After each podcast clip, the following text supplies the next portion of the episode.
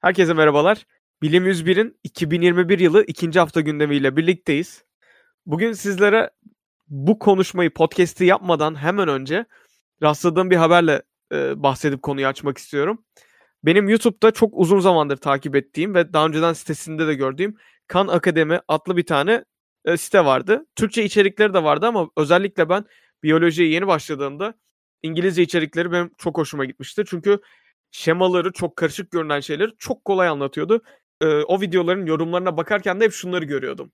İşte benim profesörümün 15 haftada anlatamadığı konuyu bana 3,5 dakikada açıkladı gibi böyle ee, çok fazla yorum oluyordu ve açıkçası benim düşüncem de bu şekildeydi. Çok basit olan e, olayları ya da basitleştirilebilecek olayları anlatma yetenekleri kötü olduğu için her ne kadar iyi olsalar da konularında profesörlerimiz anlatamıyorlardı. Yani burada öğretim üyelerinden bahsediyorum tabii profesör derken. İki gün önce Elon Musk'ın şirketinin bir e, vakfı var. Musk Vakfı olarak geçiyor. Bu Kan Akademi'ye rekor bir bağış yapıldı. 5 milyon dolar kadar. Ve bununla alakalı tabii Kan Akademi'nin sahibi Salkan hemen bir e, video çekti. Çünkü bu özel bir olay. Normalde Kan Akademi sadece bağışlarla yürüyen ücretsiz bir oluşum çünkü. Yani ben de çok e, yararlandım. Ve ileride de büyük ihtimalle bağış yapmayı düşünüyordum ama bu 5 milyon dolarlık bir bağış olacağı benim dahi aklıma gelmezdi. Elon Musk'ın bunları görüyor olması da açıkçası benim çok hoşuma gitti. Çünkü Khan Akademi çok uzun yıllardır YouTube'da ve kendi sitesiyle beraber yani benim tahminimce en az 10 senesi vesaire var. Her türlü konuda matematikten fiziğe, biyolojiden kimyaya aklınıza gelebilecek tüm konularda ki burada mesela çok basit Freud'un psikolojisinin ana başlangıç temellerini dahi ben Kan Akademi'den öğrendim videolarla çok kısa bir şekilde anlatıyorlardı bunları. Kısadan kastım tabii öz şekilde anlatmak. Yoksa yarım saatlik videoları da var tabii. Kısa göreceli bir kavram oluyor. Ancak Kan Akademi'ye 5 milyon dolarlık bir bağışın gelmesi benim çok hoşuma gitti. Çünkü gerçekten hak ediyorlar. Para da e, düzgün yere gitmiş yani. Ancak bunu söyleyebilirim. Kan Akademi'yi biliyorsundur herhalde. Sen ne düşünüyorsun? Biliyorum ama maalesef ki biyolojiden çok matematik dersimi geçebilmek için kullandım diyebilirim. Şöyle ki zaten Elon Musk hani düşünce ve fikir görüşü olarak kendisi üniversite mezunu mu onu emin değilim ama hani üniversitenin zaman ve para kaybı olduğunu günümüzde bir bireyin internetten istediği bilgiye ulaşabileceğini ve kendini istediği kadar geliştirebileceğini düşünüyordu. O yüzden bu beni hani şaşırtan bir konu olmadı. Ben matematik için çok kullanmıştım, çok zorlanıyordum. Ee, biz İngilizce alıyoruz matematiği ve hani en zor verdiğim derstir benim. Hani zar zor cidden verdim. Biyolojiyle ilgili bazı konularına bakmıştım. Güzel oluyordu böyle, kısa oluyordu. Telefon uygulaması var zaten. Siz de kullanabilirsiniz böyle okulunuzda ya da merak ettiğiniz alanlarda anlamadığınız konulara dair çok güzel akademik içerikleri var. Türkçe altyazı oluyor galiba bildiğim kadarıyla. Seslendirme de var son zamanlarda. Onun dışında hızlandırıp izleme mobil uygulaması var cihazlar için. Offline de kullanabiliyorsunuz. Yani overall genel olarak baktığınızda online bir üniversite gibi aslında. Çünkü böyle hani rastgele YouTube gibi bir video içeriğinden daha çok böyle bir e, nasıl desem müfredatı var. Konu konu ilerliyor. Soru örnekleri var, çözümleri var aynı şekilde. Siz ne kadar derinleşmek isterseniz bir konuda o kadar derinleşmenize izin veriyor. O açıdan güzel. Evet, Elon Musk'ın dediğini de doğru hatırlıyorsun bu arada. Üniversitelere gitmenin şu an için gereksiz olduğunu düşünüyor. Tabii hani bu konuya tümüyle katılacak değilim özellikle de üniversitelerdeki usta çırak ilişkisinin hala devam etmesi gerektiğinin e, altını çiziyorum. Özellikle de tıp hekimliği gibi ya da veteriner hekimliği gibi hala pratiğin öğrenilmesine ihtiyaç duyulduğu ya da bizdeki işte biyolojideki gibi bilim nasıl yapılırı hala usta çırak şeklinde e, öğretilen konularda üniversitenin hala çok gerekli olduğunu düşünüyorum. Ancak kendi bahsettiği şey yani internetin bugün ne kadar büyük bir kaynak olduğu asıl bahsetmeye çalıştığı da buydu zaten videoda. O kesinlikle e, doğru olduğunu düşünüyorum. Yani internet mükemmel bir kaynak ve özellikle de Coursera gibi bazı siteler bu müfredat ilerlemesi konusunda pandemiden sonra özellikle Kan Akademi'yi örnek almaya başladılar. Bahsetmek istediğim bir sonraki konuda çalışmakla alakalı. Özellikle Berk senin görüşlerini almak istiyorum bu konuda. Çünkü sen hala çalışmaya devam ediyorsun. Ben bu çalışma konularında kendi yorumumu da katacağım tabii ki. Çünkü hani ben de bunların çok net farkındaydım. Ben de uzun bir süre çalıştım. Ancak şu anda tabii senden tecrübe yorumu almayacağım anlamına da gelmeyecek bu. İki tane çalışma birbiriyle bağıntılı olarak bahsedeceğim. Bunlar tümüyle birbirinden bağımsız çalışmalar olmasına rağmen Reddit'teki Science köşesinde bununla alakalı başka bir bağıntıydı. İlk çalışma şununla alakalı. Diyorlar ki eğer kişi daha az saat çalışırsa onun sigara içme ya da daha kötü beslenme gibi stres faktörlerini arttıracak oluşumlardan gittikçe uzaklaştığı görülmüş. Yani ben haftada 40 saat çalışıyorsam bunu 32 saate indirirsem ben daha az sigara içiyorum veya beni strese sokan şeyler daha da azalmaya başlıyor. Tabi burada konu sadece sigara içmekle alakalı ama e, asıl fundamental'da yani bazında ne olması gerektiğinden bahsediyorum ben çıkarımımızın. Yine bununla alakalı o diğer makalede şundan bahsediyordu. Kişilerin 40 saat çalıştığını varsayalım bir hafta içerisinde. Siz bu kişilerin çalışma saatini 32'ye indirirseniz kişilerde mutluluk oranlarında ciddi bir artış var. Aynı zamanda bununla e, alakalı ve bağıntısız olarak hem alakalı hem bağıntısız olarak yani bu 40 saati düzgün bir şekilde 5 günün 8 saati yerine 4 günün 10 saati şeklinde çekerseniz kişiler haftanın 3 günü tatil yaptıkları için daha da mutlu oluyorlar. Aslında çok da büyük bir fark olmadığı görülüyor. Yani e, kişinin 40 saat çalışmasını istiyoruz ama kişi mutsuz. Eğer kişinin 40 saat çalışmasını 32 saate indirirsek veya yine 40 saat çalışsın ancak bu 40 saati 4 güne sıkıştırırsak kişilerin mutluluğu aynı şekilde aynı oranda artış gösteriyor. Şimdi bazı kişiler için bu fazla gelebilir. Günde 10 saat çalışmak. Ama diğer taraftan haftalık 3 gün tatil de çok iyi bir kavram. Uzun zamandır insanlar 6 gün çalışmayı bıraktılar pandemiden dolayı. Özellikle hafta sonu yasaklarından sonra. Öncesinde normal bir mesai 6 gün demekti çünkü. Şu anda hafta sonu yasaklarından dolayı çoğu iş 5 güne düştü. Haliyle insanlar bizim kafamızdaki hep babalarımızın, annelerimizin çalıştığı e, günlerdeki gibi e, çalışıyorlar. Eskiden hani benim ilkokulum zamanında en azından artık düzenli bir işe geçtiğinde babam cumartesi pazar tatilde, annem cumartesi pazar tatilde. Bunun gibi bir yaşama döndü insanlar. Ben özellikle bu saatlerin 40 saatten 32 saate çekilmesi gibi olayların zor olacağını düşünüyorum. Ancak eğer uğraşılırsa 5 günlük çalışma olayı 4 güne düşürülebilir ve insanlar bence cuma ya da pazartesi günü de izin yapma olayına çok sıcak bakacaklardır diye düşünüyorum. Belki senin fikrin ne bu konuda? Cuma günü de mesela normal çalıştığını varsayarsak 4 gün çalışmayı tercih eder miydin 5 gün yerine? Daha uzun olması şartıyla. Şimdi şöyle ki zaten nasıl desem bunu, uzun saat çalışmak ya da uzun süre çalışmak ya da bir kişiyi çalışma ortamına sürekli bir şekilde getirmek çalışma verimliliğini kesinlikle arttırmıyor. Microsoft bununla ilgili geçen sene bir şey yapmıştı zaten. Bu COVID'den önce yapmıştı hatta yanlış hatırlamıyorsam. Şöyle ki, yarı yarıya düşürmüştü saatleri ve işte 3'te birinde ofise gelmeleri gerekiyordu. 3'te 2'sini de uzaktan çalışabiliyorlardı ve hani önceki çalışmalarına göre de 3'te 1 saat azaltmasına gitmişlerdi ve verimliliğin %20 ile %40 arasında arttığını gözlemlemişlerdi. Çok gün yerine daha az gün ama daha uzun saatler çalışma olayı da aynı şekilde.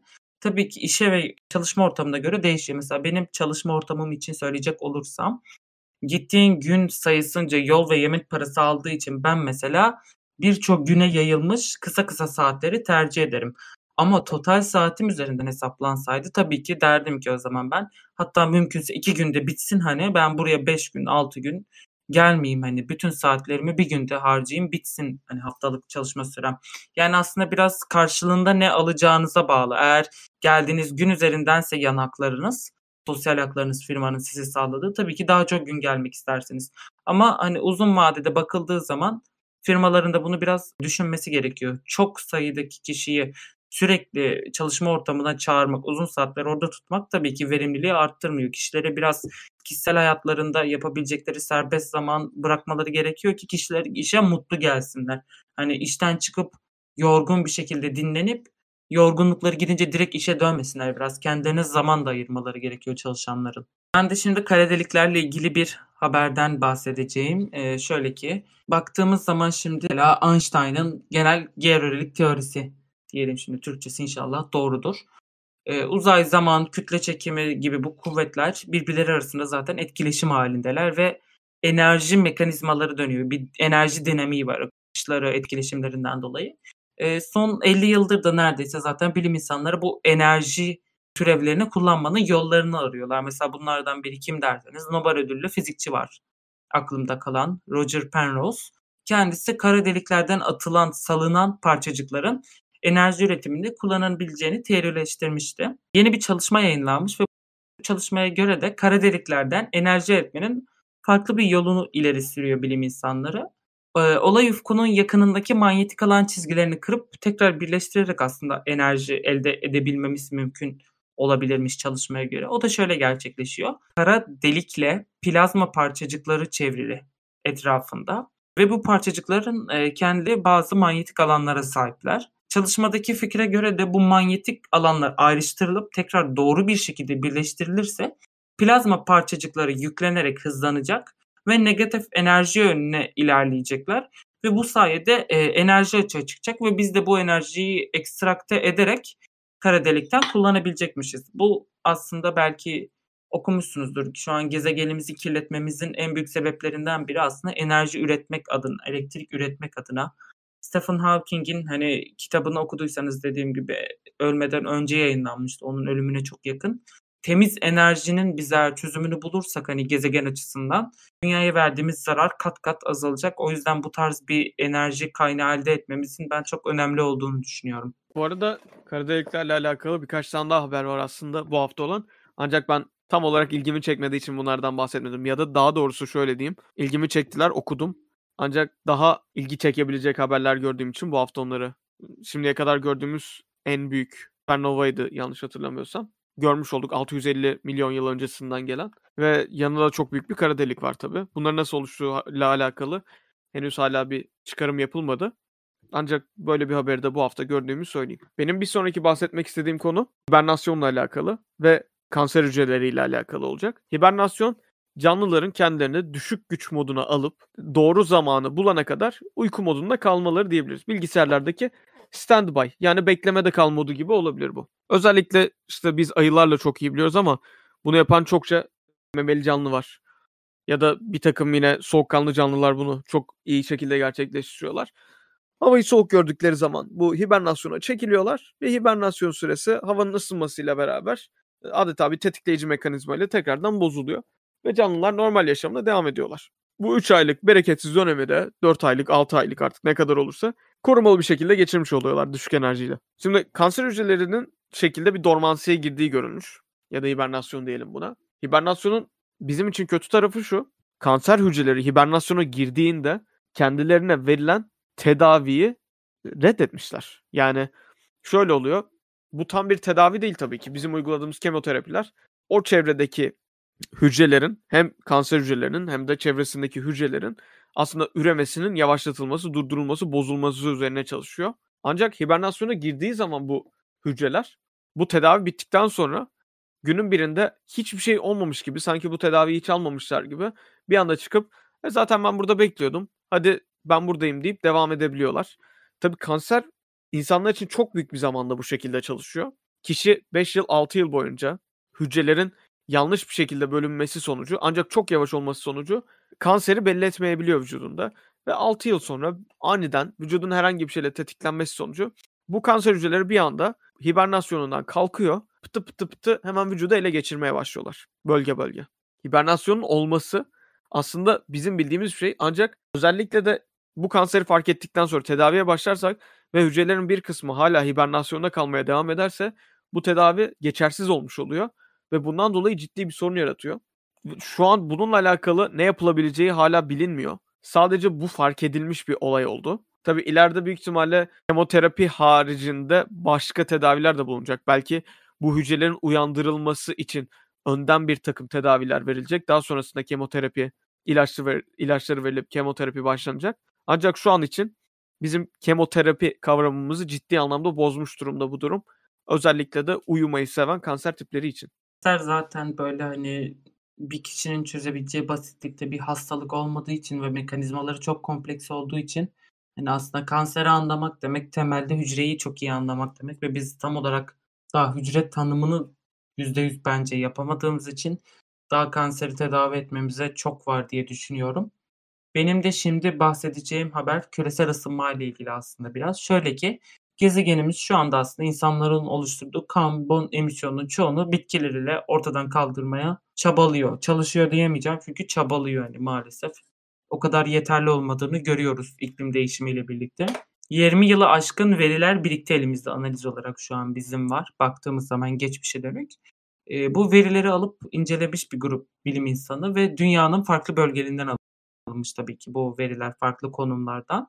Şöyle ki biraz bir dönüm tipping point diye geçiyor böyle hani geri dönülemez nokta diye çevirebiliriz buna. O geri dönülemez dönüm noktasına yaklaşıyormuşuz. Yani o eşik değerinden geçtikten sonra artık bitkiler atmosferik karbonu yakalama kapasitesi artık yeterli gelmeyecek ve hiçbir şekilde bunu artık tolere edebilecek bir şeyimiz olmayacağı için çok böyle logaritmik bir şekilde artarak ısı artışı gerçekleşecek. Sıcaklıklar çok daha hızlı artacak ve işte bizim bu besinlerimiz yetiştirdiğimiz zaten insanlar yaşayamayacak büyük ihtimalle. Çoğu hayvan yaşayamayacak. Nesli tükenecek, buzullar eriyecek, kıyılara yakın şehirler su altında kalacak vesaire. Hani her şey açıkçası batıyor diyebilirim, mahvoluyor. Plan çalışmanın kısmı şu, biz bu eğriye göre 20 yıl içerisinde ulaşacakmışız bu geri dönülemez eğriye dünyaya verdiğimiz eğer zarar durmazsa 20 yıl içerisinde artık bu dönümü olmayan noktaya ulaştıktan sonra artık bizim hani teknolojik olarak olsa bile yapabileceğimiz bir şey olmayacakmış. Bu hafta bu sunduğumuz birkaç ardarda baştaki Kan Akademi başı hariç negatif haberlerden sonra son haberimizin de sonuna geldik ikinci haftanın. Bizi dinlediğiniz için çok teşekkür ederiz. Açıklamadan kaynakçaya ulaşabilir. Oradaki iletişim kanallarından da bize ulaşabilirsiniz. Sağlıkla kalın.